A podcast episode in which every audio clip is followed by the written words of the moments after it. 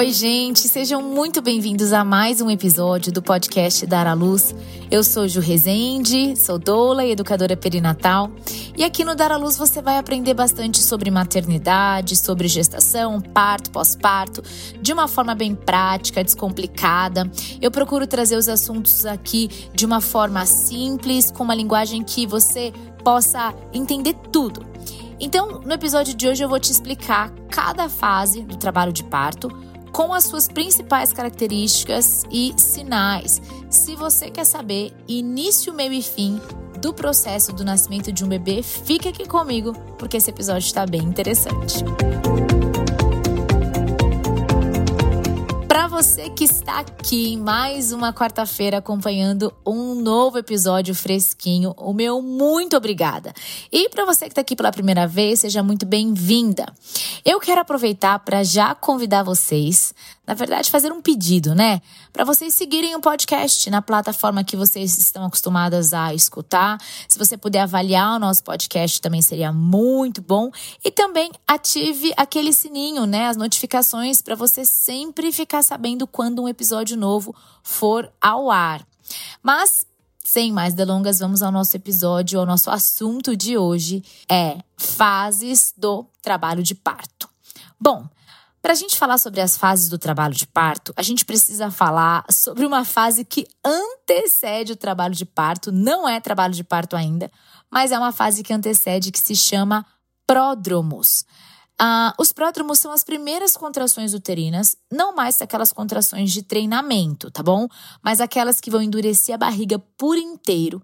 E essas contrações já podem causar algum desconforto, pode causar até mesmo uma certa dor. Os pródromos, eles são caracterizados por serem contrações curtas. Curtas é próximas de 40, 45 segundos, uma média, tá bom? É, elas são contrações espaçadas e contrações sem ritmo, ou seja, elas são irregulares. Então, é uma contração que pode acontecer agora, uma que pode acontecer daqui a alguns minutos, depois pode ficar um tempo, sei lá, algumas horas sem acontecer, depois acontece algumas na sequência. Às vezes à noite acontece um pouco mais frequente, mas aí durante o dia não mais, enfim, totalmente irregular. Os pródromos, eles podem durar é, um dia, por exemplo, ou às vezes mais de uma semana. E um outro detalhe muito interessante dos pródromos: não são todas as mulheres que passam pelos pródromos. É, algumas mulheres já vão começar o trabalho de parto direto. É, na primeira fase do trabalho de parto, que eu vou falar logo mais para vocês qual é. Então, algumas têm pródromos, outras não têm, tá bom? Mas por que, que é que os pródromos acontecem, né? É porque eles já começam, essas contrações já começam a modificar as condições do colo do útero.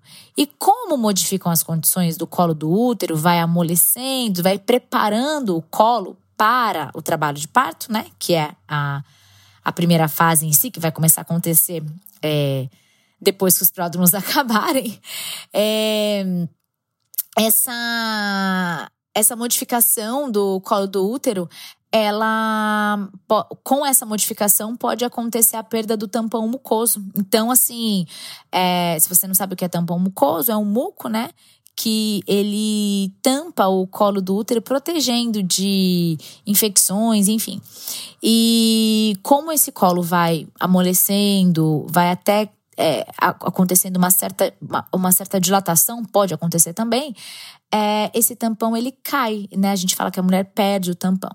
Então, esse tampão ele pode cair também durante os pródromos. Em geral, os pródromos vão acontecer no termo, né? Ou seja, a partir das 37 semanas, mesmo porque eles são um. É como se fosse assim.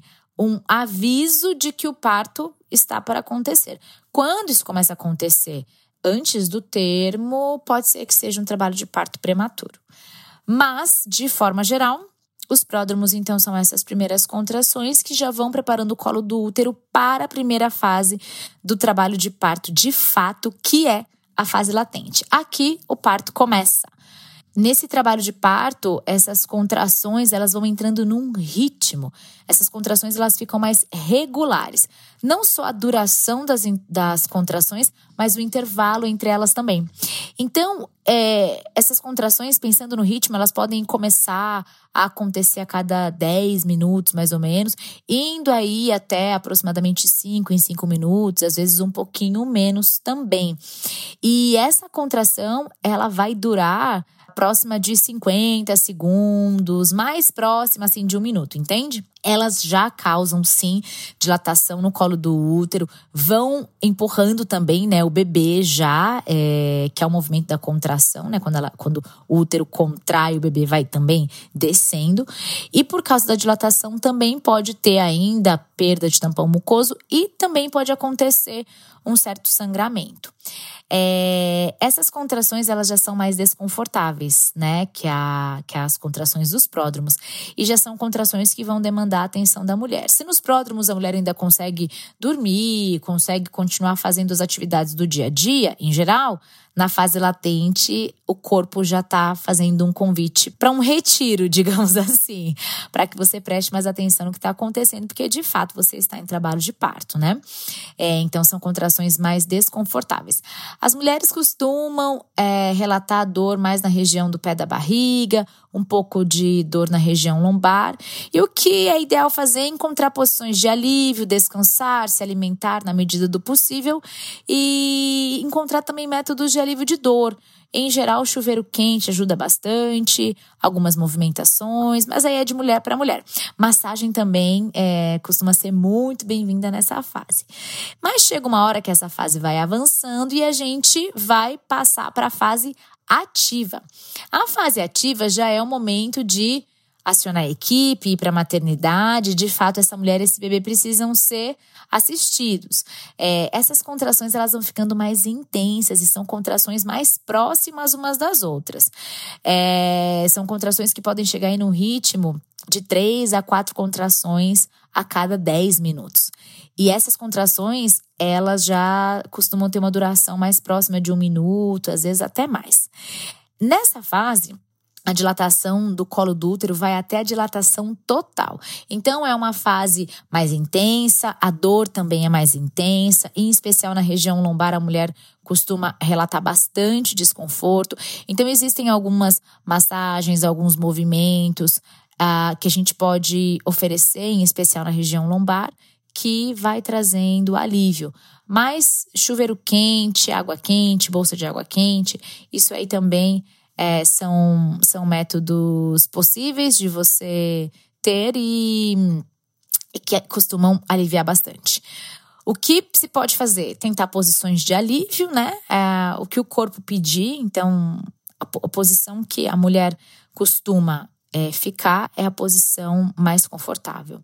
Não quer dizer que você vai passar a fase ativa toda numa mesma posição, né? Mas a posição que seu corpo pedir, digamos assim, você e você atende em geral, você vai conseguir mais alívio. E normalmente são posições mais verticalizadas. É, ficar deitada nessa fase não costuma ser muito confortável, não.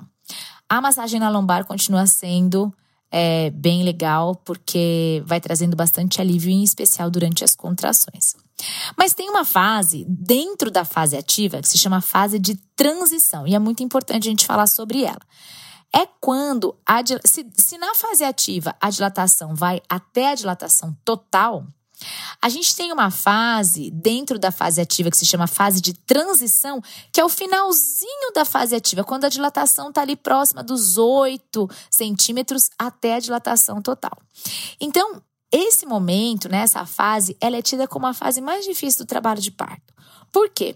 Porque nessa fase vão acontecer o maior número de contrações, ou seja, elas ficam mais próximas, elas ficam mais fortes também. E são contrações que elas são associadas a um pico maior de dor. Então, são contrações intensas, às vezes bem próximas de dois em dois minutos, e durando é, a duração ah, com um minuto ou mais. Então, assim, é realmente aquela fase onde as mulheres Muitas vezes, quando dizem que não vão conseguir, é nessa fase que sai essa frase. Tipo, não vou conseguir, eu, eu não aguento mais, ou algo do tipo. Porém, a gente sempre costuma falar isso nos encontros, né, de educação perinatal. Que quando você disser isso, né, é, lá no parto, a gente fala lá no parto, quando você disser eu não aguento, não vou dar conta, é aí que você tem que se ligar que você está exatamente aonde você tem que estar tá, e muito próxima do final. O que acontece é que junto com as contrações, né, mais intensas, mais longas também, muito pertinho uma das outras, junto com essas contrações, vem o cansaço já, né, de todo um trabalho de parto. A mulher às vezes já está um pouco mais exausta e tudo isso vai reforçar essa sensação de que ela pensa, né, que ela não vai conseguir. Porém, já está muito, muito próximo do final. Também é muito importante nessa fase é, que acontece uma liberação de adrenalina no corpo da mulher, exatamente preparando ela para essa fase final do parto, porque logo assim, depois dessa fase de transição, a gente está entrando na próxima fase, que é a fase expulsiva. Nessa fase, na fase expulsiva, a cabeça do bebê vai ficando cada vez mais baixa, porque a gente já tem uma dilatação total do colo do útero, e a sensação no corpo da mulher começa a mudar é, já não é mais a dor ou a sensação da dilatação do colo, mas agora é a sensação da passagem do bebê pelo canal de parto, que é o canal vaginal. Então agora o bebê já está passando pelo canal vaginal e a cabeça do bebê vai ficando cada vez mais baixa e essa sensação então para a mulher vai mudando. A cabeça vai fazendo uma pressão. E aí, junto com isso, né, vem aquela vontade incontrolável da mulher fazer força que são os chamados puxos é, espontâneos. São aqueles puxos que ninguém precisa te falar para fazer força. Você faz o puxo espontaneamente, ele acontece involuntariamente. Então a mulher ela faz força é, de uma forma involuntária. E no início dessa, dessas, essas primeiras vezes, né, que ela sentia essa vontade de fazer força, pode ter, pode trazer uma sensação de insegurança. Mas logo o corpo vai associando aquela sensação, vai acostumando, e aí essas contrações costumam, né, vão continuar acontecendo e a mulher vai continuar fazendo força é, de uma maneira, uma, de uma forma assim, uma sensação um pouco mais. Um, é como se ela acostumasse com aquilo, né? Então ela fica mais segura. Essas contrações ainda seguem bem próximas umas das outras, contrações aí de dois em dois minutos, mais ou menos. É, em alguns casos também podem espaçar um pouco, e é, é comum também, mas elas seguem tendo uma duração é, longa também. É, em geral, a mulher que está nesse momento da fase expulsiva, que ela, que ela tiver liberdade de movimentação, em geral, ela vai assumir posições mais verticalizadas é muito raro, ou eu acho que não, não vi, uma mulher que está em fase expulsiva, é, sem analgesia no caso, e ela escolhe deitar. Em geral, são posições mais verticalizadas, ou de pé mesmo, ou sentada numa banqueta, cócoras, quatro apoios, uh, de pé, mas apoiada, né, com o tronco assim na cama, né, na maca, na maca, né, no leito porque deitar nessa, nesse momento costuma ser bem desconfortável. E é nessa hora que aquela vontade de fazer força vem e tem que fazer o que o corpo mandar e confiar, porque, gente, o bebê tá nascendo.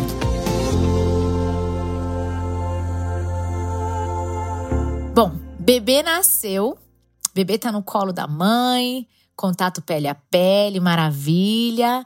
Acabou o parto? Não, não acabou. Se você já me acompanha, você sabe que assim que o bebê nasce, o parto não acaba ainda. Existe uma última fase que se chama dequitação da placenta, que é a saída da placenta. Depois que o bebê nasce, a placenta também nasce. As contrações, elas seguem depois do nascimento do bebê, elas seguem acontecendo. Porém, são contrações bem menos intensas, são contrações menos doloridas e são contrações mais espaçadas. É, e aí existe um tempo é, máximo que se pode esperar, né, para é, a placenta nascer naturalmente. Aí a, a equipe vai avaliar o que é ideal para o momento, mas são as contrações que expulsam a placenta do útero. É... Agora, é claro, né? Não tem mais um bebê passando ali, um bebê nascendo. Então, a percepção dolorosa é bem menor também, o desconforto é, é menor também. E é muito importante que esse bebê esteja nesse momento em contato pele a pele com a mãe. Por quê? Porque em contato pele a pele com a mãe, os níveis de ocitocina estão mais altos é, na mãe. E esses níveis, então, estão adequados e suficientes e vão auxiliar na expulsão da placenta. E aí sim, assim que a placenta nasce, de fato, o trabalho de parto acaba. E simplificando as fases do trabalho de parto, passamos então por uma fase prévia, que são os pródromos, primeiras contrações. Depois a gente entra de fato no trabalho de parto e nós temos fase ativa, nós, ou melhor, nós temos fase latente, depois fase ativa, a fase de transição, a fase expulsiva e a dequitação da placenta. Esse foi o nosso episódio. Por que, que é importante que você tenha essa informação, que você saiba dessa informação? Porque a informação ela vai te empoderar, ela vai te deixar mais segura para viver a sua própria experiência de parto. Quero pedir para que você compartilhe esse episódio com as suas amigas, clicando na setinha para encaminhar. Pode mandar por WhatsApp, enfim, por qualquer outra rede. E também não deixe de postar nos seus stories e me marca para eu poder saber de onde você fala, quem é você que está me escutando. Se você quiser acompanhar um pouquinho mais da minha vida, do meu trabalho, pode me seguir no Instagram juliana.resende underline. Gente, já falei lá no início, mas vou repetir aqui para você não perder nenhum conteúdo lançado aqui no Dar à Luz. Comece a seguir nosso podcast e ative as notificações, porque aí você sempre vai ficar sabendo quando um episódio novo for ao ar. Super beijo e até a próxima quarta-feira.